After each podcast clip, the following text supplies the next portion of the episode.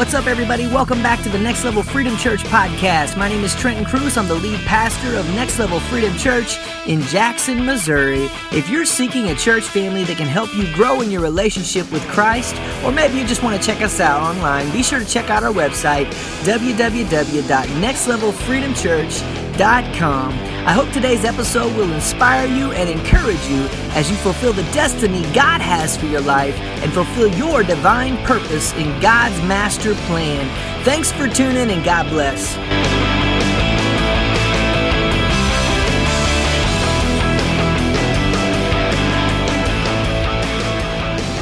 Good morning. Everybody awake? Good to see you guys this morning. Some of you still drinking your coffee. I see it. Uh, mine's in the back getting cold. I'll drink it at the end of service. Uh, praise God. It's good to be in the house of the Lord this morning. Amen. Glad he's glad for you, Terry. Anybody glad else glad to be in the house of the Lord this morning? Terry was glad to be here. Praise God, Terry. Man, you were at least glad to be here. Amen. So if not, why are you here? Amen.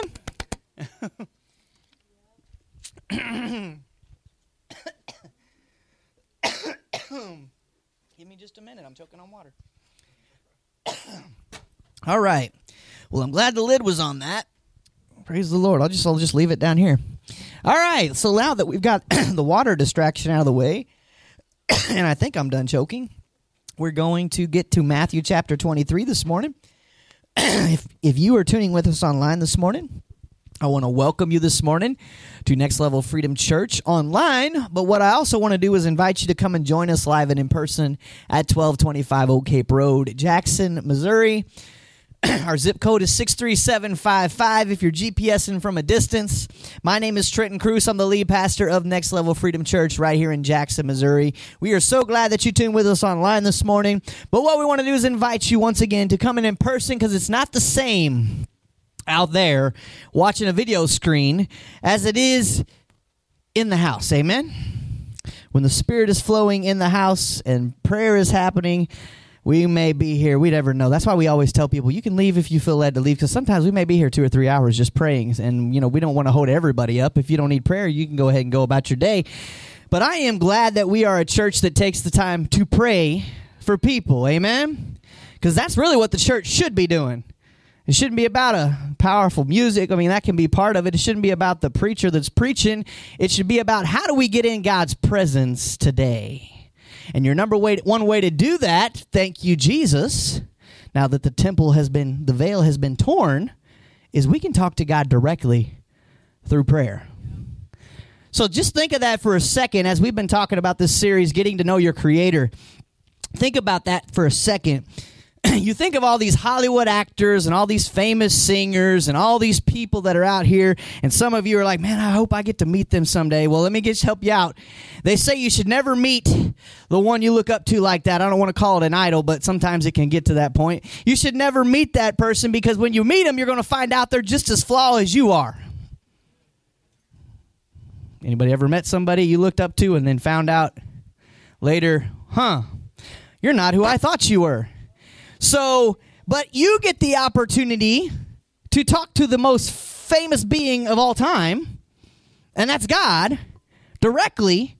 Here's the cool part He knows your name. See, I'm glad two of you agreed with it. He knows your name. Matter of fact, the Bible says He knows the number of hairs that are on your head. So He knows you better than you know you, and He's the most famous of all. Amen. He created it all. And then he sent his son Jesus. Most people know who Jesus is, but you'd be surprised how many people have never even heard that name. Who is Jesus other than a Jesus or something at school every now and then? They wonder who is Jesus? I remember the first time I talked to a lady about Jesus, or I was just uh, somehow it got mentioned in the name of Jesus, and then her response to me was, Who? I'm like, You never heard of Jesus? Hmm? No. Never heard it. Okay. But and we're going to actually talk about that this morning. So I'm glad you guys are here. Look at your neighbor and say, "I'm glad you're here." Now look at your other neighbor and say, "I'm glad you're here." And then just say, "I'm glad I'm here." we get to this point in Matthew chapter 23. We're going to be talking a little bit about what Jesus has to say because, and we're actually not going to get to all of them today. We may get to the first two or three. Um, and we're going to spend some time praying. Matthew 23, last week we left off in, I think it was verse 14. Let me hang on, let me look. I had my wrong page there. I was put where my notes were at. No, it was verse 12. Remember verse 12? We talked about this last week. Whoever exalts himself will be humbled. He who humbles himself will be exalted. And he was talking to the Pharisees. Then in verse 13, he enters a part of the scripture where he talks about seven woes to the people, to the Pharisees, because of their position. This is why leaders are held to a higher standard than the regular average Joe, because the average Joe is following a leader. How many y'all, some of y'all don't realize there is people in your life that are following you. And you're sitting here looking at me like, who would that be? You'd be surprised how many people watch you on a daily basis just to see. They're looking for something. Matter of fact, there are some that will just watch you for the simple fact of pointing out your flaws. Anybody ever had those kind of people? Woo! Don't, aren't they just a joy to be with? Don't you just love being with someone that wants to point out all your flaws? And if and you, you can look at them and say, well, if you haven't messed up yet, get ready. Your time's coming. Matter of fact, you could almost say, well, if you thought you hadn't messed up, you just did. Get it? It's clicking with some of you. If you thought you hadn't messed up, you just did because your pride told you you're better than this. And now you're looking at me, pointing fingers at me, saying I should be this, which I'm not that because I'm not who you think I should be. I'm who God called me to be. Just like you, the same could be said about you. You're not who the world says you are, you are who God called you to be. And the simple fact that God called you is amazing in itself. Amen. That's a miracle all by itself. The fact that the creator of the universe would take the time to send his son to die for you, that's pretty amazing, right? Because you look at all the other religions, even the ancient ones that we call mythology nowadays. Look at all the other religions and see how the gods had flaws and they they they looked down at man and man was like their their pounding ground. Man was always in the wrong, right? So man could never reach that standard. So what happened with Christianity's God or the God, I should say, Jehovah? What happened with Yahweh? Yahweh said, you know what? They're never going to make it. I'm going to send my son to them. So instead of sitting up on high pointing fingers at us, he sent his son to die so that we could have redemption from whatever flaws that we may be talking about. So Jesus is here. He's live and in person. He's talking with these religious leaders, these scribes, these Pharisees. We talked about the difference last week. I don't want to go back into that, but we're going to pick up there. I wanted to start with verse 12 there reading it because it's it's a good reminder as he gets into the next part as whoever exalts himself will be humbled. And who humbles himself will be exalted. Look at your neighbor and say, It's not about you. Look at your other neighbor and say, It's not about you. Now point your finger at yourself and say, It's not about me. It's all about him. Now, but see, the religious people of this day, and you're going to see, as I'm studying these texts and looking them over again this morning, I'm seeing this world. I'm talking, I'm telling, I'm seeing what he's telling the scribes and Pharisees. I see this society on a regular basis. Now, I feel a little bit like Lance Wallnau if you were here on Wednesday and saw the video. God's called him to say some things that not everybody's going to like. But yet, what did he end with on that video? He said, Never let your scorn be more than your delight. Because the scorn he was referring to is the fact that man is not going to always like the message you have for them. Here's the good news that everybody likes to hear God loves you, He does love you. But there's a standard. The reason Jesus had to come is because you can't live up to that standard. You can't do it. That's why he sent his son to die so that you could be declared righteous. And we talk about this a lot, but I think it's important as we're talking about our creator to get to know he does love you, but that doesn't mean he's going to let you do whatever you want and you're just going to get away with it. Because he is a just God, because he is a perfect God, he has to claim judgment on your sin. How do you get out of that? Through Jesus. That's it. There's one way. He said, I'm the way, the truth, and the life. That's it. That's the only message. His blood is what covers your multitude of sins. That's it. There's no other way. The world tell you there is, but there's not. Matter of fact, the same people that are telling you there is are the same people that's on their way to the lake of fire. And don't even know it. Half of them don't know it. That's why we're here.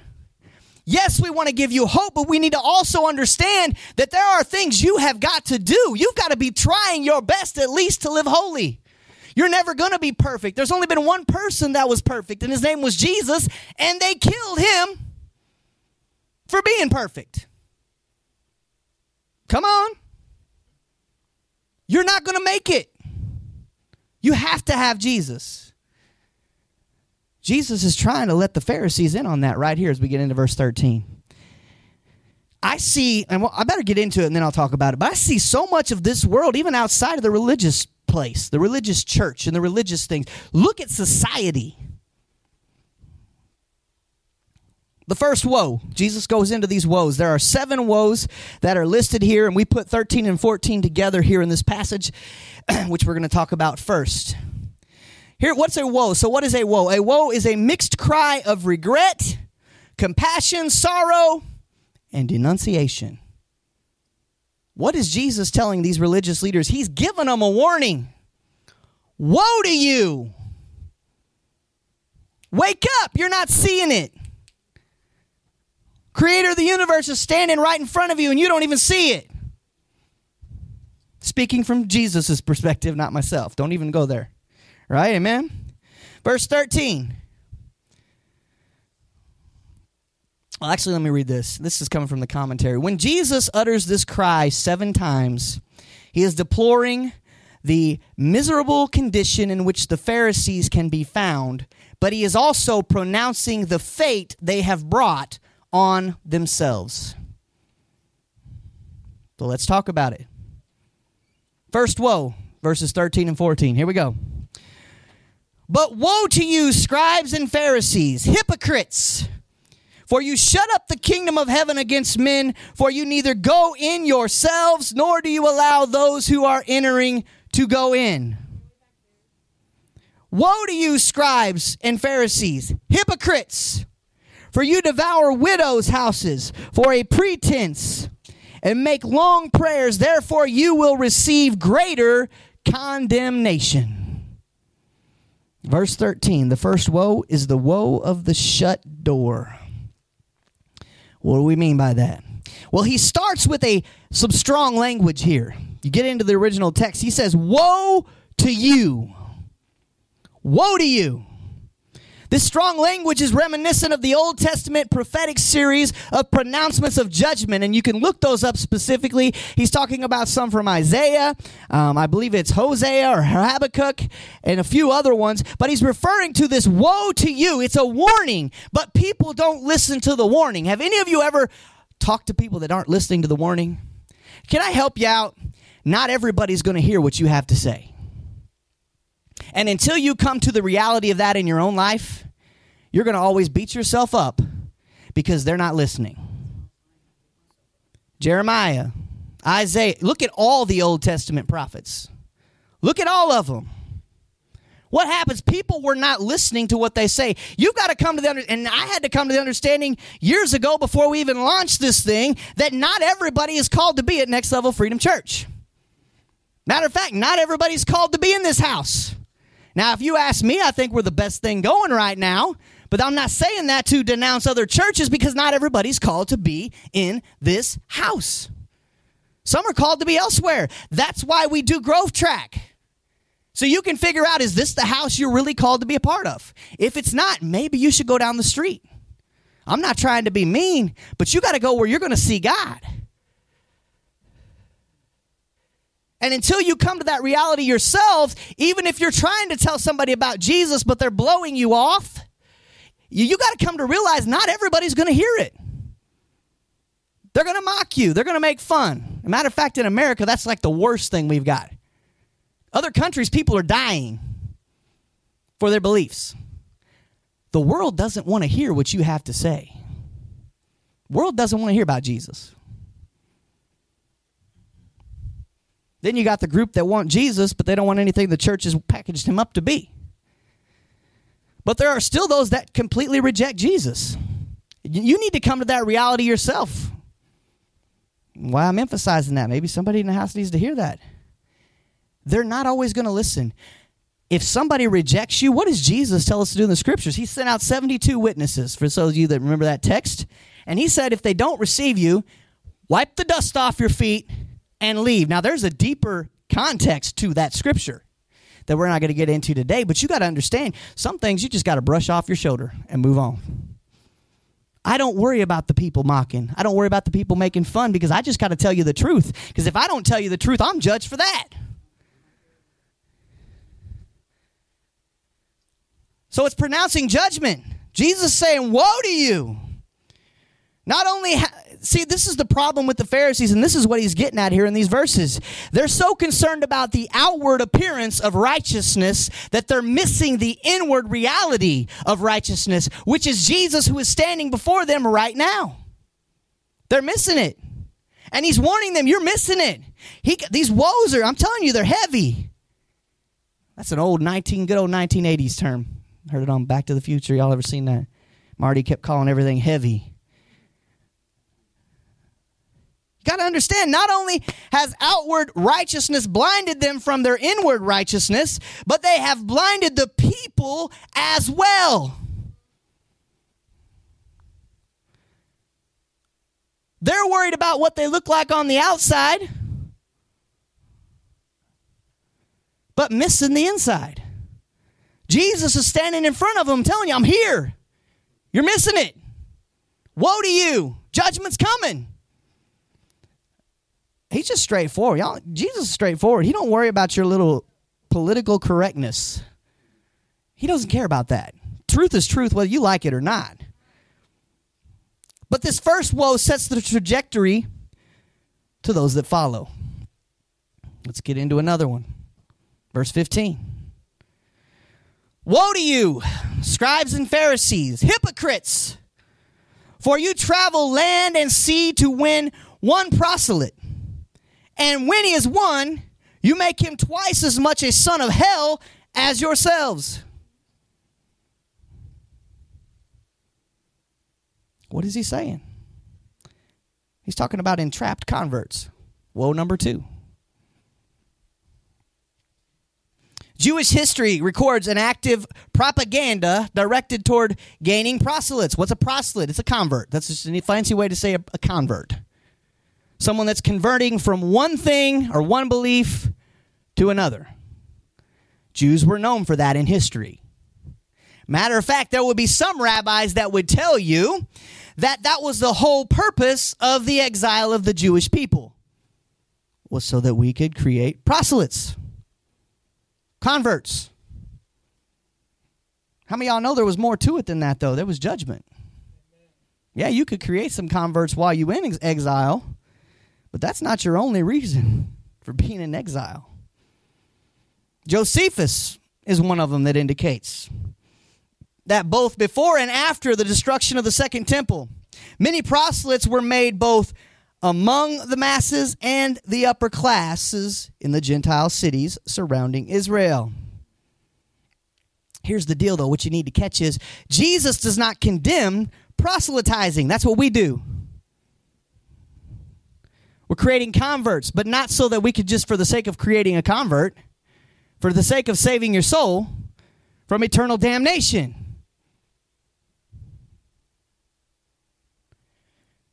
Jesus is not condemning proselytizing per se, but he is criticizing the way that the Pharisees, zealous to win people on their own brand of Judaism, place them under particularly burdensome code of conduct, conduct in oral law. We've talked about this before. One of the big problems of the Pharisees was they were so big at being legalist. They added a whole bunch of stuff to your Bible They added all these rules you were supposed to live by, rules that they weren't even living up to themselves. And Jesus is calling them hypocrites because they've strayed from God's word and got off into religion and tradition and legalism and trying to put people in chains and bondage. Why? Because they feel it lifts their ego up. It's called pride. Just put a simple word to it pride. We got to keep the people down here. We're above them. No, we don't exercise that here. We talked about it last year. There's one teacher. We're all on the same playing field here. We have titles just so you recognize the leaders are, but we aren't so focused on titles, we're missing out on God. Matter of fact, I don't like titles. But Jesus does not condemn that. He's condemning their conduct their way of proselytizing, their way of convincing people. And we go on here in a minute. He's going to talk more about it. So I'm going to go on and read the next verse, and then we'll come back and talk more about it. Because not only he's talking about entrapped converts in the second woe, but he's now the third woe. He talks about binding oaths. Third verse, or actually the third woe. We're going to read a, uh, 16 to 22 real quick. Woe to you, blind guides, who say, Whoever swears by the temple, it is nothing. But whoever swears by the gold of the temple, he is obligated to perform it. Fools and blind. Does your Bible have explanation points? The New King James does here. See, Jesus, he, he's just being blunt. In fact, I'm too blunt sometimes. pray God helps me funnel that. Fools and blind. For which is greater, the gold or the temple that sanctifies the gold? Verse 18, and whoever swears by the altar, it is nothing, but whoever swears by the gift that is on it, he is obligated to perform it. Therefore, he who swears by the altar swears by it and by all things on it. He who swears by the temple swears by it and by him who dwells in it. Actually, I missed verse 19. Let me go back and read it. Fools and blind, for which is greater, the gift or the altar that sanctifies the gift? Verse 22 And he who swears by heaven swears by the throne of God and by him who sits on it. Binding oaths. The subject is assumed the same, but Jesus now intentionally addresses the teachers of the law and the Pharisees by characteristic that has so led themselves and others astray.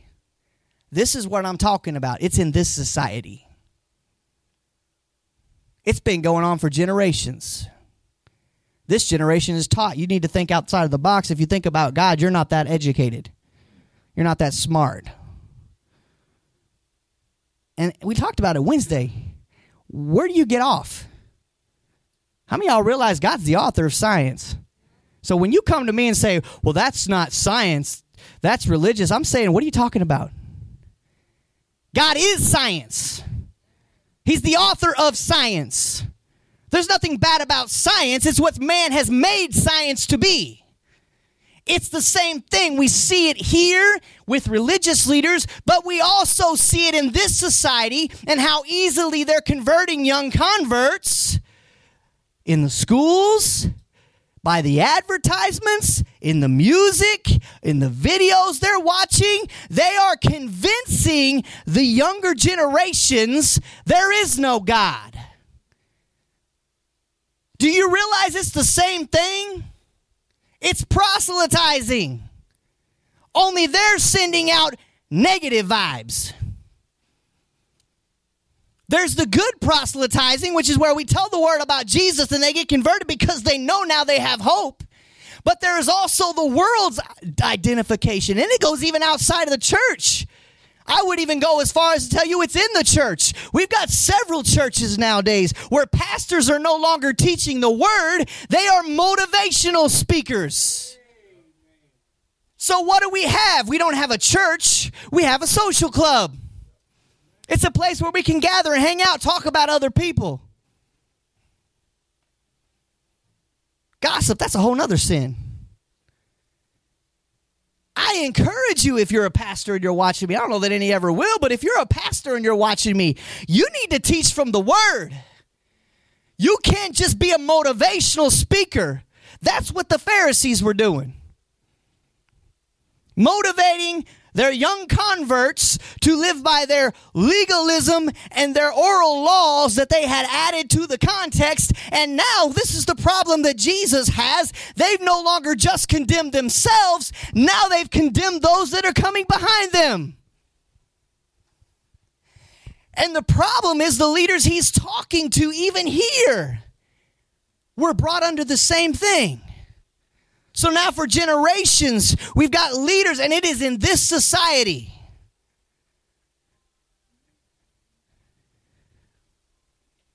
You stand for God in this society. They like to mock, they like to point fingers, they like to laugh. It happens in schools, it happens in the workplace. Do you realize they're telling people how to think right now in this society? They're proselytizing people to believe there is no God. When in all reality, all the evidence says, yes, there is. But we won't talk about that because it goes against the agenda. I'm looking at as Jesus is talking to these religious people, but I'm seeing so much. It's even in schools, colleges, campuses, it's everywhere because it's been going on for generations, a little at a time, little at a time, little at a time. Now we look at a generation that has no clue what they believe about God.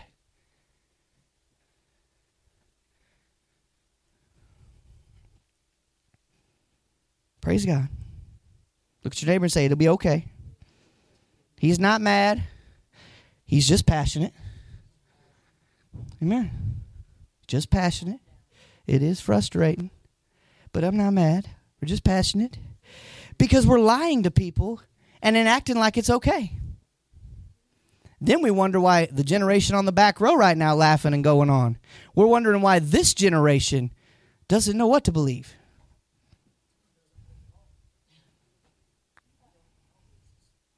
They're laughing at the people teaching God because we're trying to give them truth, but much like the Pharisees, they're rejecting truth. Truth makes sense. Y'all understand what truth is? Truth can be proven. Truth is truth, it can't be changed. Truth is fact, right? Jesus said, I am the truth. Truth is Jesus. But there's more to truth than that. In order to get you to understand this, two plus two equals four. That's a truth. You can't change it. You can't make it five just because you choose it's going to be five now. Truth is truth. The truth is there is a God. The truth is God does love you. The truth is Jesus is the only way, the truth, and the life. That's the truth. But the world would tell you that no, that's not truth. That's their truth. You know what their truth means? That just means opinion in the world's eyes. Truth can't be changed. No matter how man tries to bog it down, water it out, this is what was going on here. It's what's happening now, where we got too many pastors, with just like the Pharisees here, that are watering down the Word of God and not teaching truth. So then, when truth comes along, you may feel a little conviction, but you push that away and say, No, I don't believe that. Well, it doesn't really matter if you believe it, it's still truth. Truth is, gravity's a real thing. You've heard me say it before. Go jump off a building right now. I promise you, even though you could scream all the way down, I don't believe in gravity, you're going to hit the ground. That's a truth. Truth is the sun's hot. Just because you choose to believe it's an iceberg doesn't mean it is. Go try to touch it. It's hot. You won't even get that close because as soon as you leave our atmosphere, it's immediate sunburn. That's what they tell us. It's that hot. Truth is truth. Truth cannot be changed, nor will it be changed. And just because you don't agree with it or you have an opinion about it doesn't mean we have to stop teaching truth.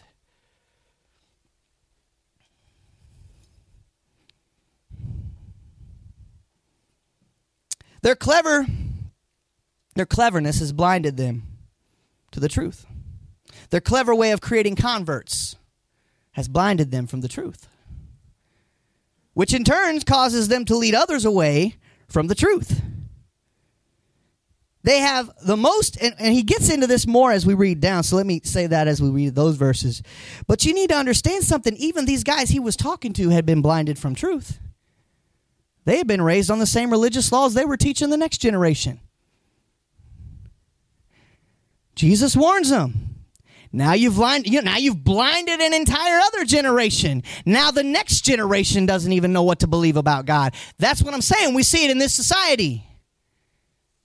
They've been so slyly, the devil's sly. Y'all realize that? The serpent in the garden, garden was sly. And I think the Bible even words it that way. He's a sly creature.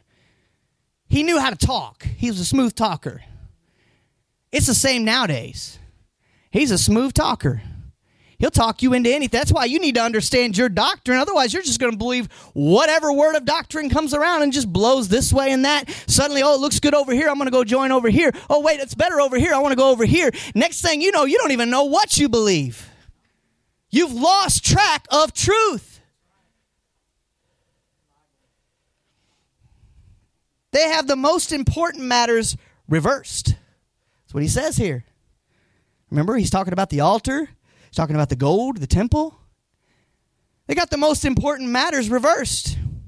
They're giving more attention to the minute details of the law rather than the principles of the law.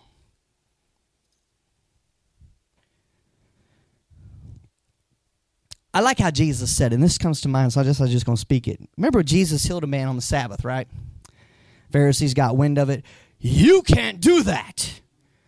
You can't heal on the Sabbath. And Jesus is like, What come first, man or the Sabbath? He's like, Hold on. Sabbath is for man, not man for the Sabbath. It was a day to rest, like God did from creation. Some of y'all find out real quick if you don't take a Sabbath, you're going to be wore out. That's why I like taking my naps on Sundays. Amen. Now that's just me. You do your thing, right? Woo! Because if you don't get some rest, you're going to be so worked and you ain't, going to be any earthly good to anybody. You got to rest. But that was just an example. Here he's talking about the altar. He's talking about the gold. It's okay to swear by the temple, but if you swear by the gold in the temple, well, we got a problem with that. Does any of this sound familiar? In this society, Jesus asked a question which is greater, the gold or the temple that sanctifies the gold? They didn't even know what the temple was, remember? Jesus comes in, starts turning over tables, ticks them off, right? My Father's house is supposed to be a house of prayer. You've made it a den of thieves. There's a whole lot going on there that we won't talk about today because that's not the message, but there was a whole lot more going on about that. They would intentionally find faults, and I even believe it doesn't say it, but they would create faults in your sacrifice. So you would have to buy another one. This is where he's talking about just a den of thieves. You don't do anything. You're swindling men out of their money. There's so much, and he's going to list a whole bunch as we go over these in the next few weeks or however long it takes us to get through the woes. But we got to be careful. Don't steer from truth. You steer from truth, you're going to find yourself in a mess. That's when you're going to get to that vocabulary that says that's your truth. Because you're confused and you don't know what truth is. There's no such thing as your truth and my truth. There's truth. Young people, you need to hear that. There's no such thing as your truth and my truth. There's just truth.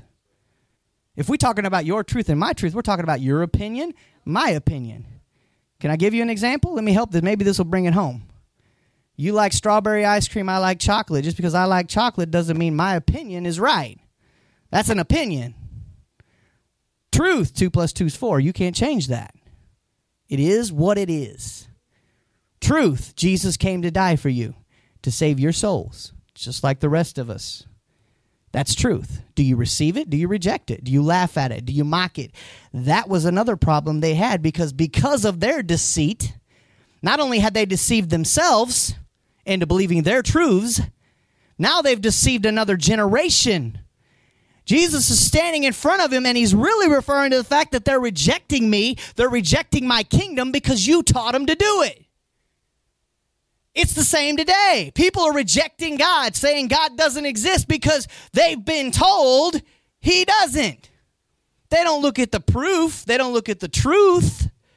They just go by what they're told. Right? Doctor tells you you need to exercise more. Do you just take his word for it or do you go do some thorough research on whether you should or not? A lot of times we're just taking people at their word. You got to understand truth. Don't just take somebody's word for it. Do your own research. We've talked about that a couple of weeks ago. Do your own research. Don't take my word for it. If you take my word for it, you're not doing anything any better than what the rest of the world's doing. You're just taking my opinion and my word for things. That's not where God wants us to be. That's not where He's called us to be. We are called to study to show ourselves approved.